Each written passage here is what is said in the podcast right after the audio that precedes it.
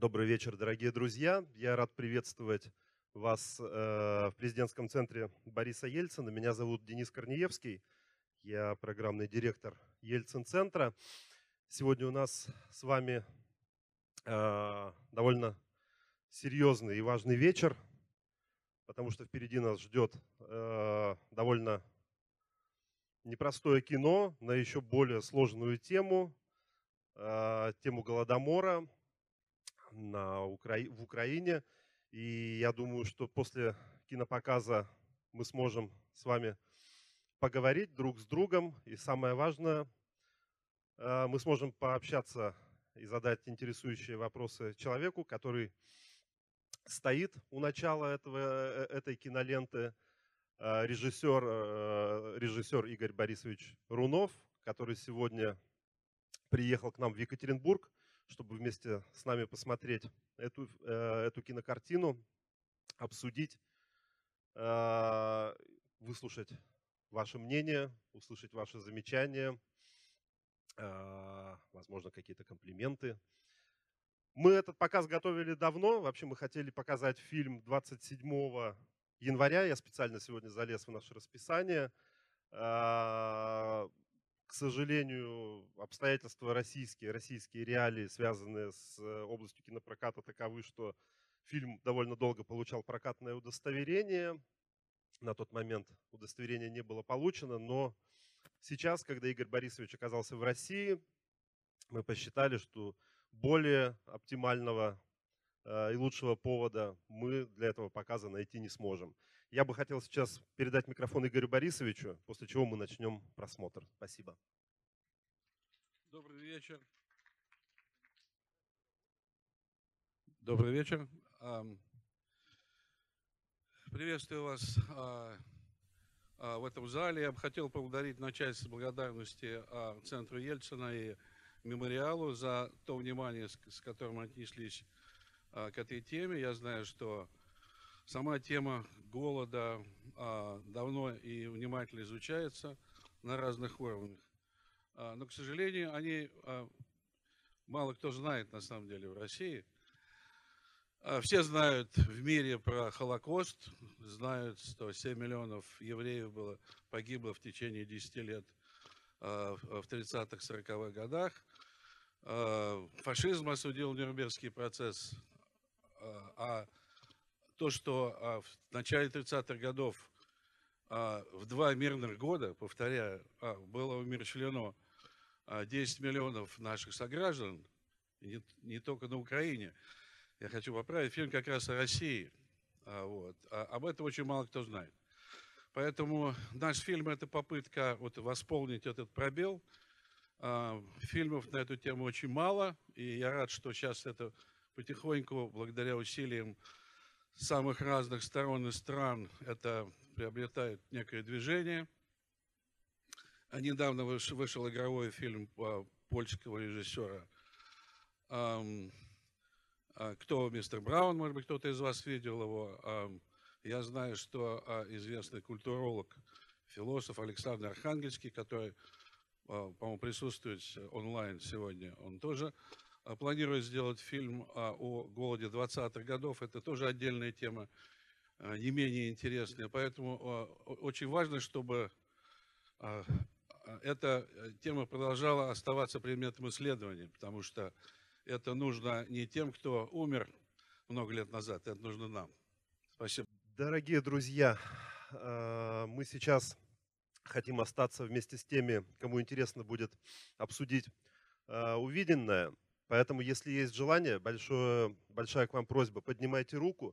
Я буду к вам подходить с микрофоном.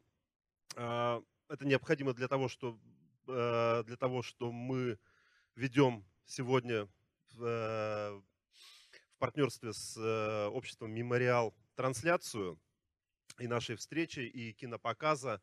Вот, поэтому, чтобы э, зрителям во всем мире, те, тем, кто сегодня смотрит этот фильм и нашу с вами встречу через интернет, было слышно э, и понятно, о чем мы здесь разговариваем. Передаю микрофон Игорю Борисовичу. Спасибо. До того, как будут вопросы, я надеюсь, я хотел сказать, что там последняя заставка, может быть, вы видели, кто английский язык знает. насчет того, что а, все поступления от, от проката или от сбора средств а, в фильм пойдут на сооружение мемориала жертвам голода. Требует отдельного комментария. А вы видели, под Пензой стоит Железный крест. Это единственный а, мемориал жертвам голода великого в России. Чтобы вы понимали, о, о чем идет речь, в, в 12 странах мира, от Австралии до Бразилии, стоят памятники. 18 мемориалов по всему миру. И только Россия единственное, где нет ни одного мемориала. И поэтому мы решили, что будет а, справедливо, если а, как-то свяжем вот эти два события, то, что делается, вот о чем я раньше говорил. То есть мы начали сбор средств на сооружение памятника, не памятника, а мемориала жертвам голода 30-х годов. Мы не только начали этот процесс, я договорился, а вам известно, наверняка фамилия Эрнста неизвестного, а мемориал один стоит неподалеку здесь от города, а я туда завтра как раз собираюсь подъехать. А я встречался с вдовой Эрнста неизвестного а, какое-то время назад, посетил его мастерскую в Нью-Йорке, и она согласилась любезно отдать одну из трех оставшихся макетов, которые существуют в гипсе, но я уверяю вас, это а, выдающаяся а, скульптура. А, на сайте фильма, если вы заглянете, она у меня есть там. Вот. Вот, вот таким образом, я не знаю, как все это дальше пойдет, но я очень надеюсь, что а, не в очень отдаленном будущем в одном из районов, я думаю, наиболее пострадавших от голода, такой мемориал будет воздвигнут. Где конкретно, когда, сейчас пока не могу сказать. И на этом мое, наверное, выступление заканчивается. Я готов ответить на вопросы на ваши.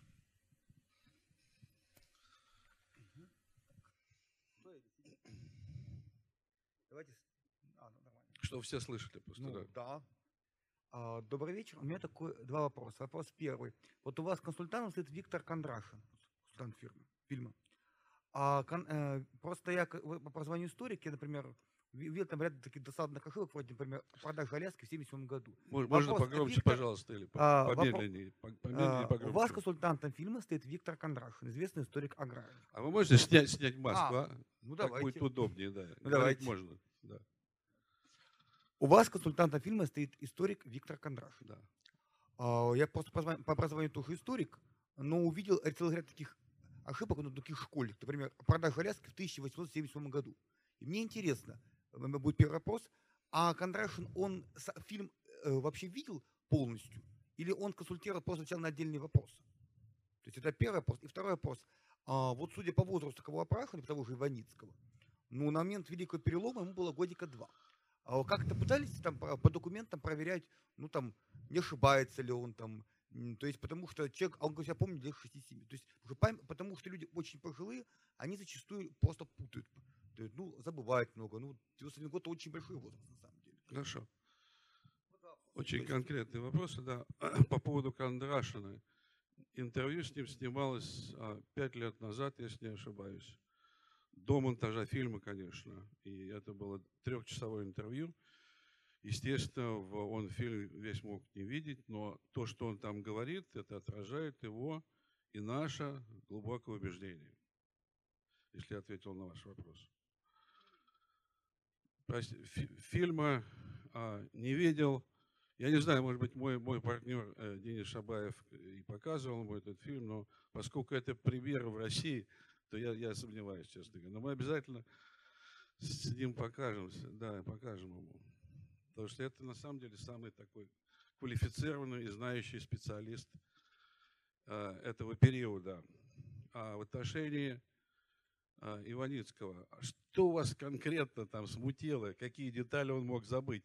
Как они там курей режут там и водку пьют или что? Понимаете, какая ситуация? Те историки, которые занимаются вот тоже вот этой вот устной историей, то есть сбором этих интервью, они прекрасно знают, и тоже Олег Будницкий, например, говорил, что, э, очень, что доверять очень сложно устным интервью, если человек очень пожилой. Потому что люди путают. Они, например, зачастую воспроизводят вместо свои личные воспоминания воспроизводят как личные воспоминания, то, что видели в фильмах. Неумышленно, просто, ну, возраст уже такой. По- Зачастую много что забывают, путают, например, период. Как военный период могут спутать, могут э, воспринять, как, например, период 30-х годов. То есть э, имеется просто проверка по архивным документам. Если я не ошиб- путают. Если я не ошибаюсь, он там признается, что ему в это время было 6 лет или что-то. Не, ну, говорите, себя помню И- и он- 6-7 лет. И он, когда мы А когда вы прошли? В каком году? похоже. а, Я, честно, я не видел что-то такого, не услышал в его словах что-то такое, что сильно вызывает сомнения. Ну, ну вот э, как бы это такое, потому что такие источники, они считаются как бы у историков не Вы очень знаете, это вот это одна из проблем, с которой мы столкнулись. и Это возраст вы- понимаете, этих людей было найти очень сложно. Ну а вот. с каждым годом, а, и они все уже ушли, эти персонажи. Ну вот. Понимаете? То есть сейчас, если вы хотите найти живого свидетеля коллективизации, то вы просто не найдете. Не найдем. Просто не найдете. Потому стараются быть спрятать это, что, это что означает? Что все, которые ссылаются а, на, а, а, на память а, своих старших братьев, о которых или родителей вы считаете, что они заслуживают а, доверия, такие, их надо перепроверять, то, что они говорят, потому что очень часто много ошибок. Были примеры, когда вот числа поверили на устную память, а Ну потом да. оказалось, ну, недостоверно. Ну, не потому, что человек обманул, ну, я, память подвела. Да, да, я согласен. Поверьте, есть, я, я, я тоже воспитан на советских строгих научных традициях, как кандидат экономических наук. Я привык сверять то, что я делаю, а в том числе и в, в этом деле, которое, в общем, напрямую с, с наукой не связано. Но я, в принципе, с вами согласен, конечно, да. То есть, а, то есть, а такая сверка была или нет? По документам, там, скажем. А, конечно, видите, огромная масса фото фотоматериалов использована была того времени. Ну, конечно, конечно. Понятно. Да, и потом кадры хроники из, а, из российских источников все это было взято, конечно.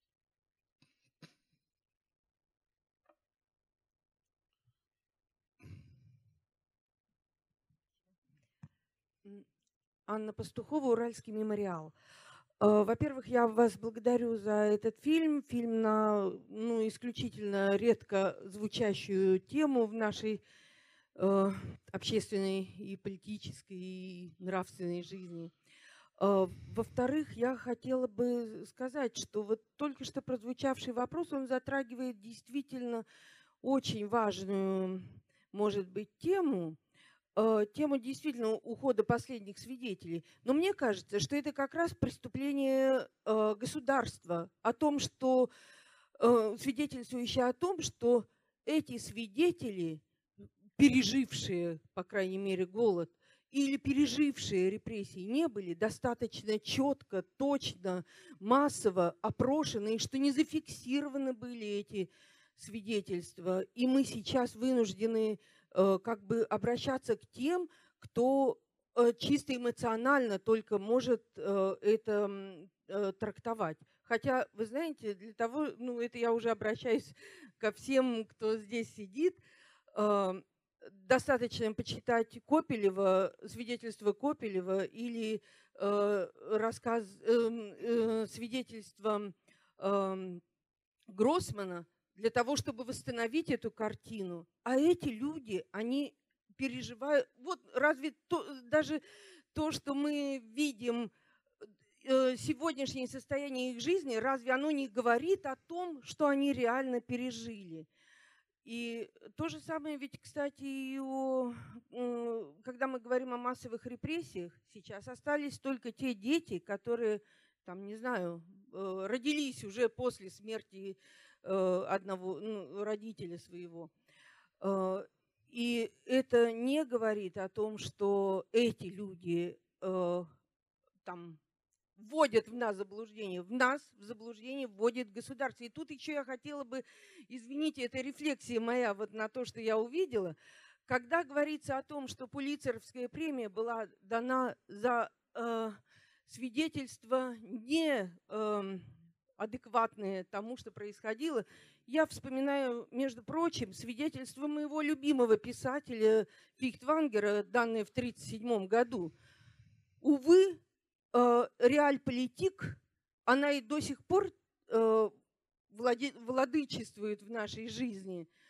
Э, И желание увести свое общество от, из-под э, э, пропаганды Гитлера заставила, наверное, Фихтвангера, может быть, обмануться, может быть, поверить. Я даже не знаю, какие были у него э, мотивы написать э, свой 37-й. И я считаю, что здесь очень глубоко и многопланово раскрыта вот эта тема неправды или полуправды, которая всегда еще больше и неправда. Э, вот это все открыто, раскрыто в этом фильме. Спасибо вам. Спасибо большое. Пока готовятся следующие вопросы, я прокомментирую. А, у меня лично к вопросу о научном подходе. У меня это э, лично увлечение, если можно сказать, этой темой а, возникло после того, как я прочитал трехтомник Александра Николаевича Яковлева, моего старого знакомого, а, давно ушедшего, который возглавлял фонд «Демократия» в конце 90-х. А, и он э, первый, собственно, рассекретил все данные. Если вы видели это, не видели этого трехтомника, очень советую вам почитать. В сети он есть, как все материалы фонда «Демократия», они его выложили все. Трехтомник, а, посвященный голоду в Советском Союзе.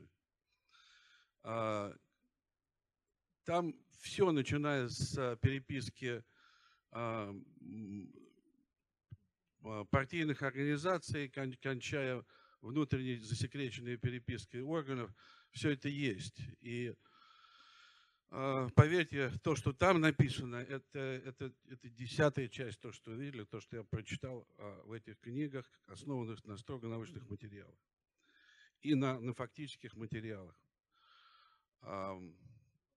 Ну, я уже не говорю о том, что рассекретили на Украине, это отдельная история. Вы заметили, что а, мы в фильме не затронули совершенно Украину, да? Чтобы не быть обвиненными в какой-то тенденциозности и так далее. Потому что об, об Украине, о, о Казахстане даже были сняты какие-то фильмы. В России, о России еще ни одного не было. Поэтому это материал только на российском материале. В отношении а, правды и полуправды, а вы заметили, что фильм называется а, Big Lies, английское название. А, это тоже не случайно. Big Lies это, это термин, который придумал Гитлер, вообще говоря. А в, а в своем известном труде «Mein Kampf» он сформулировал этот закон, а, который меня поразил лично вот, а, в свое время. Он говорит о том, что чем страшнее ложь, тем охотнее в нее верит человек. Ну хорошо, а почему? Он объясняет. Все мы а, в быту а, по мелочи врем, и поэтому, когда встречаем мелкое вранье а, со стороны государства, мы в него а, с подозрением относимся. Но когда ложь превосходит все возможные причины, мы не можем поверить в то, что это неправда. Вот вдумайтесь в это.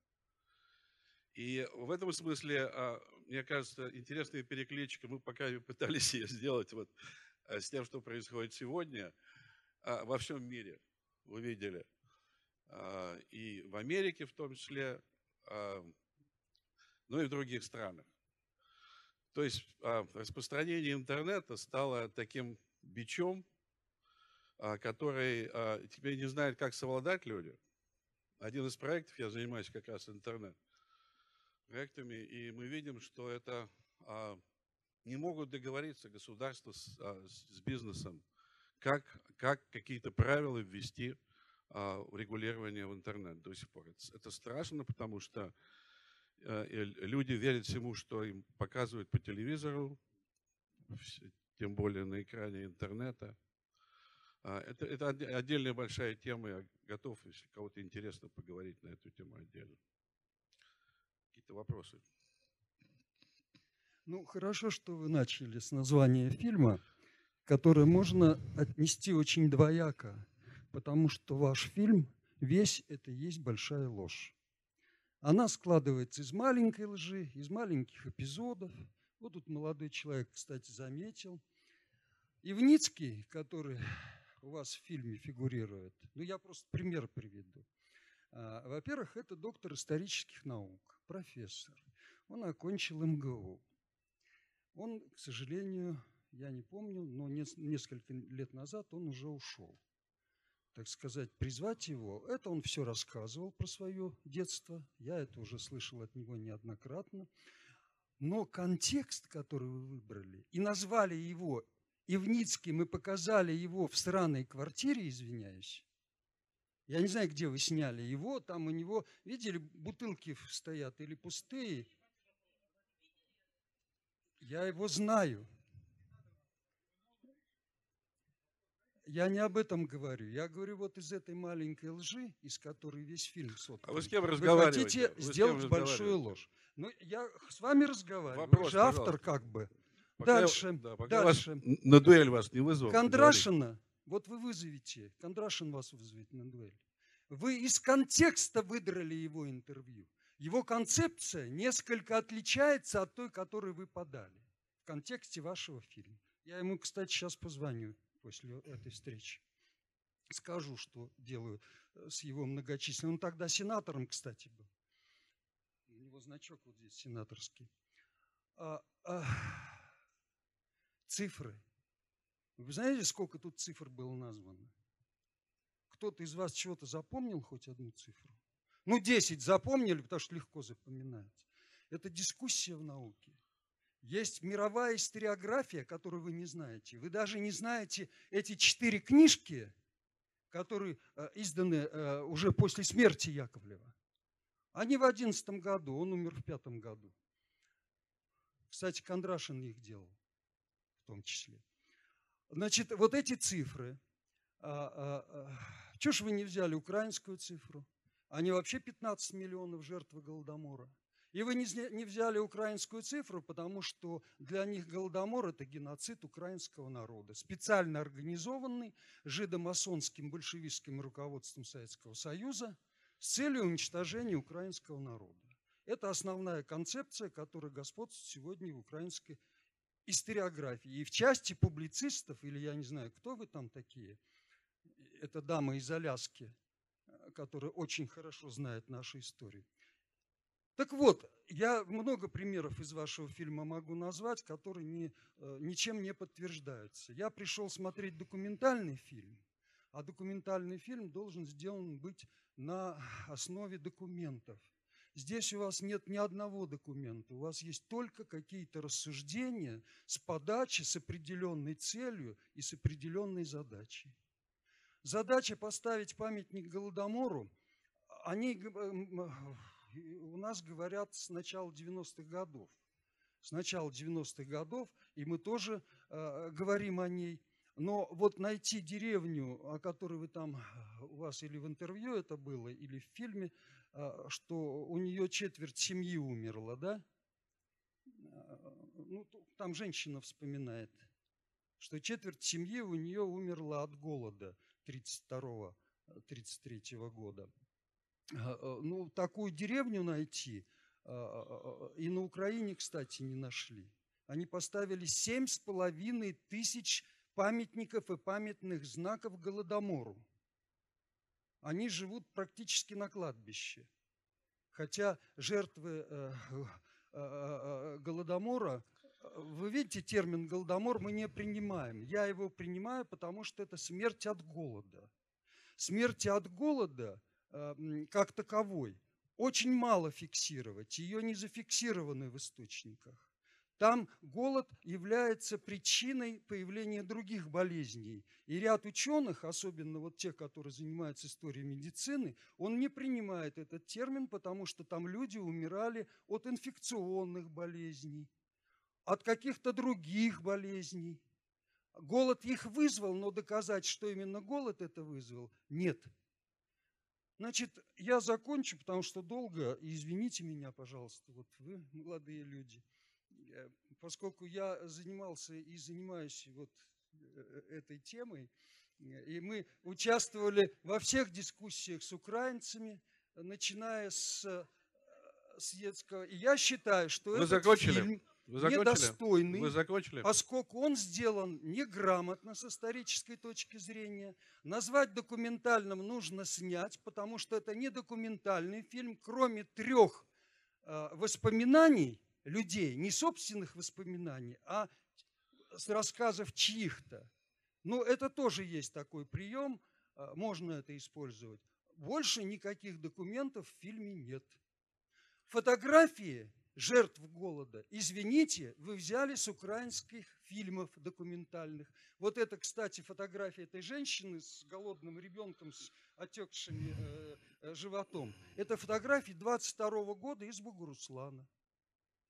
22-го. К 30-м годам она отношения не имеет. Ну, а контекст того, что мы не знаем про голод, мы не знаем про репрессии, абсолютно неверный. Вы просто, видимо, не владеете историографией. То есть не владеете теми публикациями, которые в огромных количествах уже вышли. Ну, а вот эта последняя моя статья была как раз по э, демографическим потерям РСФСР в годы Второй мировой войны. Вы знаете, 42 миллиона, ну мало ли кто где сказал. Это сказал не ученый, это не доказано, это не подтверждается историческими документами, и вы ее повторяете и тиражируете несколько раз в этом фильме. Спасибо. Я даже не буду отвечать этому господину.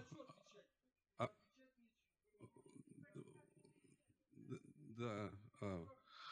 Так, ну что, давайте... Я, знаете, я, ну я даже рад, что такое мнение было высказано, потому что а, спорить с такими людьми бесполезно, как вы понимаете. Все, что было сказано, это а, подтасовка или ложь. Последняя цифра, которую я говорил, не перебивайте меня, пожалуйста, я вас не перебивал. А, в отношении погибших в войне, то, что вы говорите, это неподтвержденные данные, это данные прозвучали в Государственной Думе со стороны руководителя а, а, назначенного единоросса Путиным бессмертный полк три года назад. Так что обвинить его в том, что он выступает против линии партии, вряд ли. Можно Два человека только выступили против этого. Видимо, ненавидимый вами Даниил Гранин, который сказал, что 42 миллиона – это одиночество для меня. И Виктор Ерофеев. Все остальные цифры, которые приведены, абсолютно соответствуют действительности. Я вам могу показать, а, но я не буду этого делать, потому что а, с такими людьми, как вы, а, вести не только научные, но, как я вижу, просто такую культурно-познавательную дискуссию, где мы сегодня собрались. Мы ведь не научный семинар по, по Голодомору собрались сегодня, да, обсуждать фильм и идеи, которые там излагаются. Очень жаль, что вы ни одной идеи так там не увидели, не услышали. Ну, Бог вам судья. Еще вопрос. Вот у нас есть на третьем ряду рука. А, здравствуйте, меня зовут Кристина Хакер, я куратор проекта «Краслак». Вот у меня вопрос как раз вот после вот этого человека, как раз он такой будет актуальный. Почему в России такое отношение к прошлому? Почему так категорически против? То есть я сейчас столкнулась с такой ситуацией, когда я начала вот документально уже документы все шерстить, как говорится, да, чтобы вот э, вытащить всю правду. А, Краслак, получается, был основан в городе Канске Красноярского края, но именно жители этого города, они э, ничего не знают, они не хотят знать. А люди, например, в Европе, они знают больше, нежели человек, который вот был вот у источников. Почему русский человек не признает своей истории, своего прошлого? Что за вот это отрицание такое? Почему такая ненависть? У меня вот, вот такой вопрос. Спасибо. Легкий вопрос вы мне а, задали. А, можно я не прямо отвечу? А, и опять переломляя это вот к теме сегодняшнего фильма. Когда-то меня поразила цифра о погибших, а, вернее, не цифра сама, а, а вот сейчас я вам объясню. Во время наполеоновских войн а, общее число погибших французов составило 1 э, и с небольшим миллионов человек. В это время Франции было, если я не ошибаюсь, пускай меня не проверяют по источникам, около 30 миллионов. А, так вот, до войны а, Франция была, потомки галлов были рослые. Самая высокая нация в Европе были французы. Вояки, бойцы настоящие и так далее. К концу наполеоновских войн, к моменту ссылки а, на, на Елену, на святую Елену, Франция стала самой низкорослой нацией в Европе. За 15 лет потеря 3-4% населения привела к такому а, физиологическому ущербу для нации. Как вы думаете, когда этот средний рост восстановился? К концу Второй мировой войны. Представляете? Потребовалось почти 150 лет для того, чтобы компенсировать ущерб в размере 3% населения. Но физически самого мощного, видимо, прошедшего какой-то серьезный генетический отбор, а, потому что в гвардию наполеоновскую брали, э, понятно, людей а, шестифутовых. А вот теперь представьте, если суммировать все данные, которые связаны с потерями а, во время советского периода, начиная с гражданской войны, первый голод 20-х годов, разные цифры тоже, 5-6 миллионов. Голод, большой голод 30-х годов 10 миллионов. А, голод 40-х годов после войны и, наконец, потери в войне. Мы выходим на цифру, которая вообще поражает воображение. Мы, мы просто об этом не задумываемся. Мы говорим о, о цифре о примерно в половину населения России.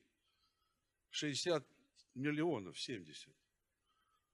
Вот вы спрашиваете, почему об этом не говорят. Видимо, тоже, и поэтому тоже, потому что понимают, что возникает вопрос, а кто мы, кто мы с вами сегодня, да? Надо же разобраться и в этом. Я не буду говорить там о темных страницах истории, там о, о невыгодности поднимать те или иные темы.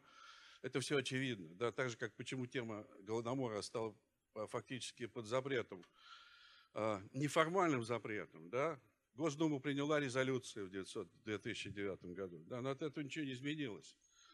А, люди-то не знают об этом. Главное, а, а, главный показатель знания своей истории – это способность говорить на больные темы. Правда ведь? Раз об этом не говорят, значит, все хорошо, значит, все замечательно. Значит, ничего плохого в нашей истории не было. А если и было, то, то не, заслуживает того, чтобы об этом, на этом останавливаться. Не знаю, ответил на ваш, на ваш вопрос, но постарался. У нас на последнем ряду есть рука.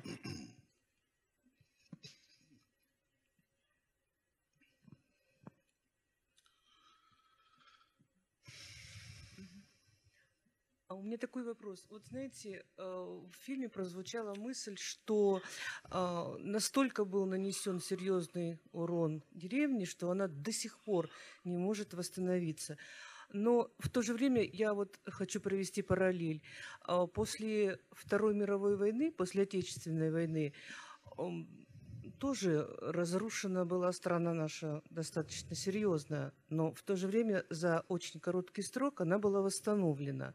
Так в чем же причины? Может быть, э, нежелание восстанавливать деревню э, причина, а не, не только, только что вот они а, подкосили ее во время э, коллективизации там, и других каких-то процессов, происходивших в деревне. Может быть, это причина? Одна из причин, безусловно, и это так как, как верхушка айсберга, да, а, а, мы, мы просто цель фильма не, не, не, не ответить на все вопросы, которые возникают, понимаете, а заставить задуматься об этом, всего-навсего. Вот про сельское хозяйство, о чем вы говорите.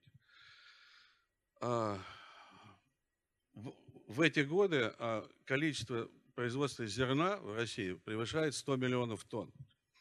Я помню время а, в 70-х годах, кто-нибудь, может быть, из вас это помнит, когда Россия начала массово закупать в Соединенных Штатах зерно, не хватало своего на, на, для выращивания скота.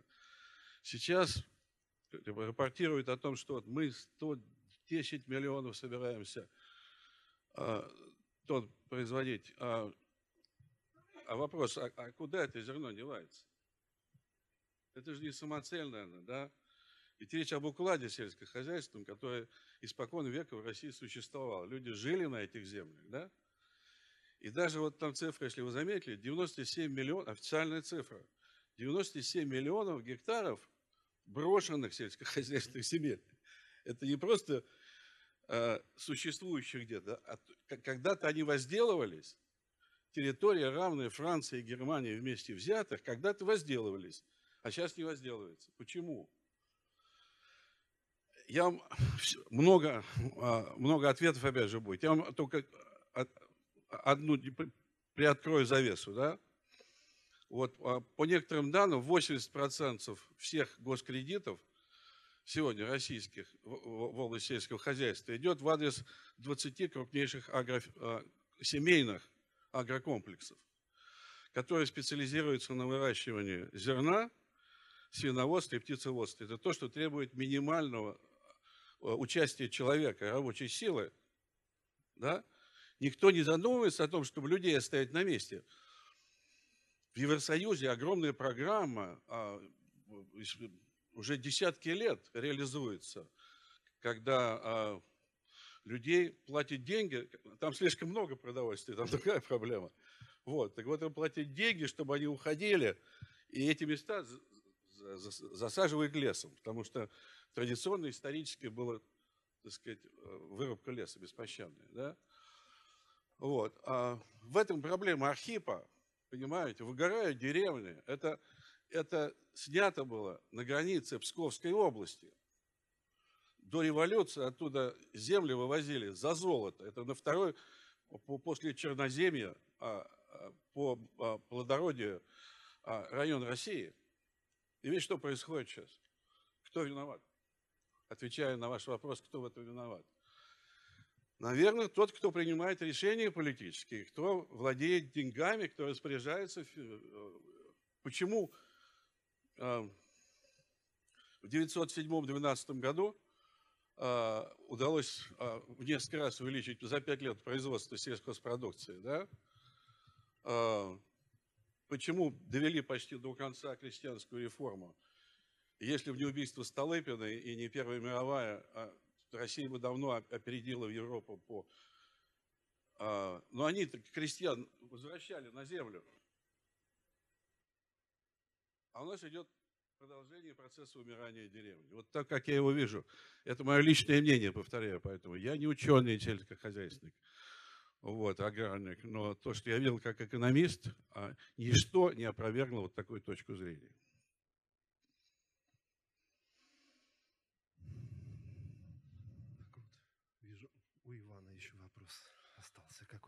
Неразрешенный. Э, такой вопрос. Вот там а, показана женщина, видимо, жительница Псковской области, ну, около у разрушенной церкви, угу. которая.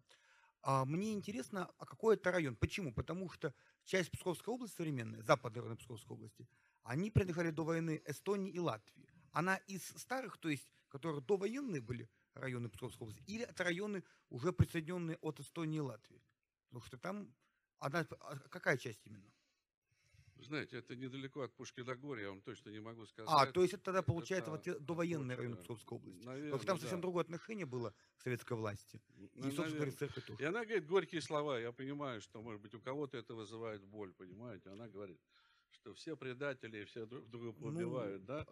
Но она прожила 90 лет в этой деревне. Она, наверное, имеет право какие-то вещи формулировать и говорить, которые, может быть, и, и мы не имеем. Да? А, ну понятно. То есть она из районов, отошедших к Советскому Союзу, уже с, э, с Эстонией ну, жила, жила, жила да. По всему, и, да. Я, я хочу напомнить тут, кстати говоря, к вопросу о предательстве. Да, к предательству таинственная страсть, известные строги, была Ахмадулиной, как вы помните, да, и потом название романа Василия Аксенова – вот. А, давайте стараться по понятиях этих людей. В этом смысл, наверное, в том числе и этого кино, называемого искусством. Понятно, все. Я, можно постольку, поскольку микрофон тоже у меня сейчас в руках, воспользуюсь этой возможностью. Я вчера э, как раз, собственно, читал про Голодомор и в Казахстане, и в Украине. Э, и, собственно, когда дошел уже до начала 2000-х, до середины 2000-х, э, стал читать и вспомнил, что в программе Виктора Ющенко как раз много внимания уделялось вопросам Голодомора. И, собственно, э, часть его политической платформы как раз строилась на вопросах политики памяти. И вот мне просто интересно ваше мнение, вот в России 2020 года вообще возможно водрузить политику памяти на какую-то политическую платформу и тем самым э, получить э, голоса, внимание избирателей? Насколько она сегодня в России может стать важной? как показывает опыт современный и, и в России, и, и где угодно, а, знамя можно поднять самое любое с земли, включая Black Matter Leaves, да, недавнее в Америке, а, из-за убийства этого черного уголовника и демонстранта. Вот. И поломать половину страны. Я категорически не согласен с а, мнением украинских а, моих друзей, коллег, которые, в том числе ученых, которые считают это геноцидом украинского народа.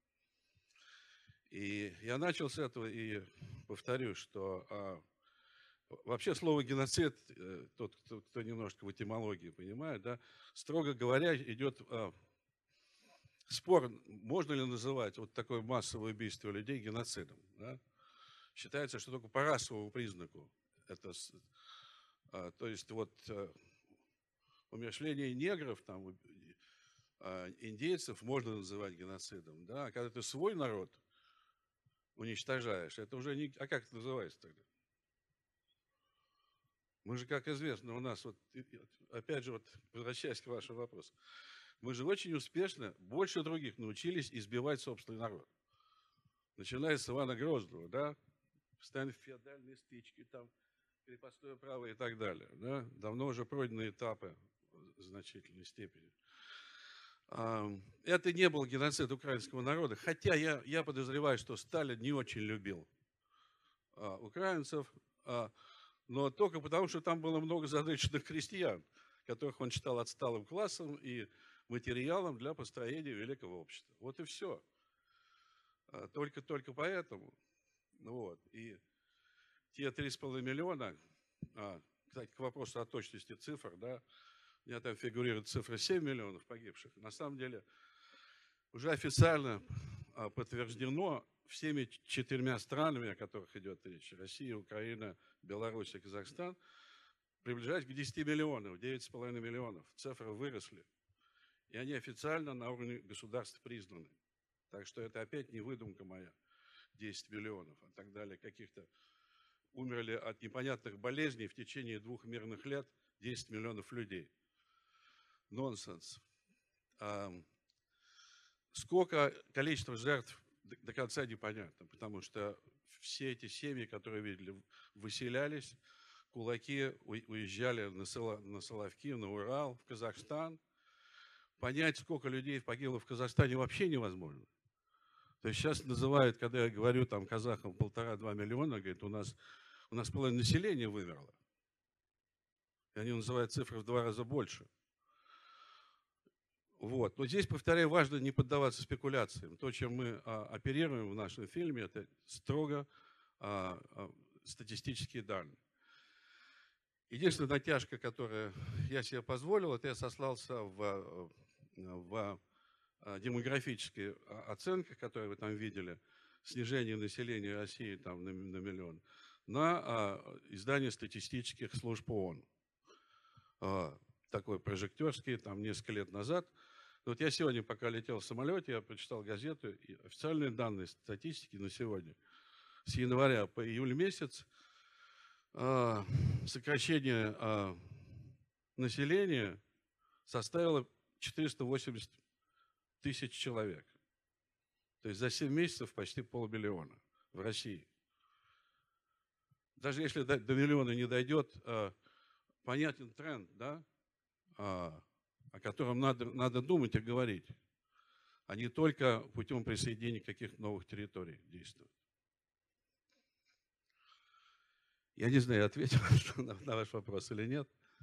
А, Украина, Казахстан... Вот я уловил. Да, да а, мы, мы этого не касались сознательно, потому что я знал насчет Ющенко, я извиняюсь, да. А с, с Украиной такая история. Почему еще одна из причин, поскольку в России эта тема не обсуждается, почему это в России тема не обсуждается, кроме на таком спекулятивном уровне, отражающем, как я подозреваю, определенные интересы. Вот. А вы, в словах не, не, не сдерживались, поэтому позвольте мне это сделать. Да? А, Дело в том, что а, украинское руководство в начале нулевых, оно попыталось использовать это против России, использовался опыт Германии, чтобы предъявить требования финансовые, чтобы Россия а, выплатила а, компенсацию всем жертвам украинским голодомора. Естественно, Россия на это не могла пойти и по принципиальным соображениям, о которых я говорил, тогда надо выплачивать всем и, и русским, и казахам, и так далее. Вы понимаете, помните, лучше меня, наверное, ситуацию в, в конце 90-х годов на территории Советского Союза.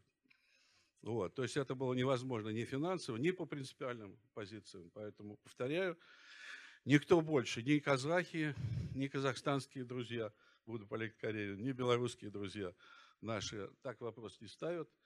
Вот. И я думаю, что рано или поздно, в общем, в том числе и благодаря таким дискуссиям, да, и, и, и, и фильмам новым, и мемориалу, и так далее, эта тема а, перестанет быть запретной. Потому что после принятия Думы о резолюции за 11 лет ничего не произошло. Это я могу говорить ответственно, но кроме, может быть, научных дискуссий в отдельных кругах. Я больше с этим джентльменом э, обсуждать не буду. Если хотите, я с вами отдельно поговорю. Вы знаете, в 8 часов вечера, мне кажется, пришло время э, плавно заканчивать нашу воскресную, нашу субботнюю встречу. А, для наших друзей и гостей я хочу сказать, что э, с удовольствием вас будем видеть на наших бесплатных э, кинопоказах в начале недели. В понедельник и вторник мы показываем лучшие работы из студенческого кинофестиваля, подготовленного в ГИК. Поэтому успевайте заходить на наш сайт, регистрируйтесь, приходите к нам еще. Я Игоря Борисовича сердечно благодарю за то, что он нашел время приехать к нам в Ельцин-центр, показать свою картину и пообщаться Спасибо вам с нами. большое. Спасибо за интерес к фильму и за внимание. Спасибо.